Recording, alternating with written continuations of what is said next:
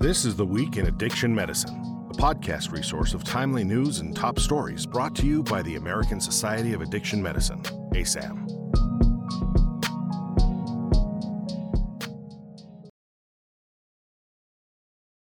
Today is Tuesday, July 19th, and I'm Bob Davis. Our lead story this week is titled Pre Addiction A Missing Concept for Treating Substance Use Disorders from JAMA Psychiatry. This opinion piece calls for the intervention with mild to moderate SUD to interrupt the progression to severe SUD. They suggest the term pre addiction, similar to the concept of prediabetes. Engaging the public in screening and intervening with prediabetes has succeeded in halting progression. For SUD, existing interventions such as screening and brief intervention and computerized cognitive behavioral therapy could be used. Next is a study in the Journal of Psychopharmacology entitled The CannTeen Study Cannabis Use Disorder, Depression, Anxiety, psychotic like symptoms in adolescent and adult cannabis users, and age matched controls. Mental health problems typically emerge during adolescence, with 50% beginning before the age of 18 and 75% by the age of 24 years. As part of the CannTeen study, researchers conducted a cross sectional analysis to determine if adolescents would be more vulnerable to the associations between cannabis use and mental health and addiction problems than adults.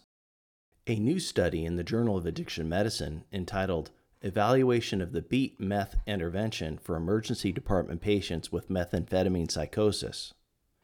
Methamphetamines are the second leading cause of overdose deaths and the leading cause of drug related emergency department visits that can lead to the development of methamphetamine induced psychosis.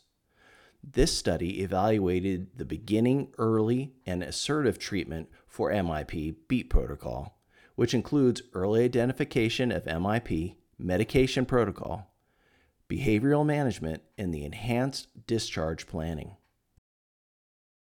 Our next article in Drug and Alcohol Dependence, titled Availability of Buprenorphine naloxone films, and naloxone nasal spray in community pharmacies in 11 U.S. states. Expanding access to buprenorphine through increasing the number of providers with waivers and to naloxone through standing orders don't address the availability of these medications at pharmacies. In this study, the authors audited 4,984 community pharmacies across 11 states to assess if these medications were in stock. Buprenorphine was available 48.3% of pharmacies overall, and when not in stock, 64% of the pharmacies reported willingness to order. Naloxone was available 69.5% of pharmacies. In general, buprenorphine was more likely to be available in chain pharmacies, counties that were metropolitan, states with higher overdose death rates, and states with Medicaid expansion.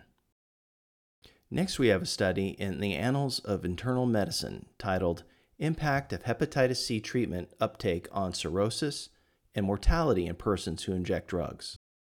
In this community based cohort study of persons with a history of injection drug use, rate of HCV RNA detection decreased from 100% in 2006 to 48% in 2009. Self reported treatment increased from 3% in 2014 to 39% in 2019. Given that 48% of participants remained chronically infected, the findings underscore the heterogeneity of treatment uptake among PWID and the need to overcome the barriers to eliminate HCV infection. A new study in JAMA Psychiatry titled Brain Wellness Spas anticipating the off label promotion of psychedelics. In this viewpoint, the ethical and legal issues related to the promotion of psychedelics are discussed. One concern is likely overhype of the use of psychedelics and advertising for certain indications in the absence of scientific evidence. These claims can be misleading for patients and are especially concerning for vulnerable populations who may be paying for significant costs out of pocket. Any ethical administration of a treatment also requires competency. Clients seeking treatment with histories of serious mental illness may be at risk if the clinician does not have the appropriate training. Next is an article in the Journal of Addiction Medicine titled Helping the Helpers Making Access to Buprenorphine the New Standard of Care for Physicians in State Monitoring Programs. This commentary advocates for physicians recovering from OUD may be allowed to use buprenorphine when they return to practice. They state that physician health programs, PHPs, often prohibit the use of buprenorphine. They also note that the Federation of State Medical Boards opposes practicing while on buprenorphine. The authors cite two studies that did not show cognitive impairment in patients receiving buprenorphine and note that cognitive impairment has not been a concern in physicians suffering from sleep deprivation, burnout, and depression. In the view of buprenorphine's overwhelming evidence of efficacy and reduced risk of overdose, they believe that policy should be to encourage practicing physicians with OUD to receive buprenorphine. Our final article titled The Global Movement Towards a Public Health Approach to Substance Use Disorders, is found in the Annals of Medicine. The policy approach of countries to address substance use disorder run along a continuum of purely public health approaches and purely law enforcement approaches.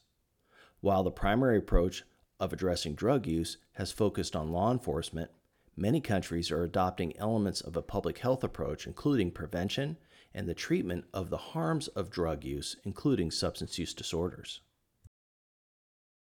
Using four case examples Ukraine, Philippines, Nigeria, and Peru this research found that whether starting from the top down with changed policies, such as Ukraine, or from the bottom up with training community members, as in the Philippines, each country provides an example of how donor resources can be applied to make the transition towards a more humane and evidence based approach to addressing substance use disorders. This concludes today's episode of This Week in Addiction Medicine. Remember to subscribe to the ASAM Weekly for more exclusive content and our editor's commentary, delivered every Tuesday. Be sure to check us out on social media and at asam.org. Thanks for listening. We'll be back next week.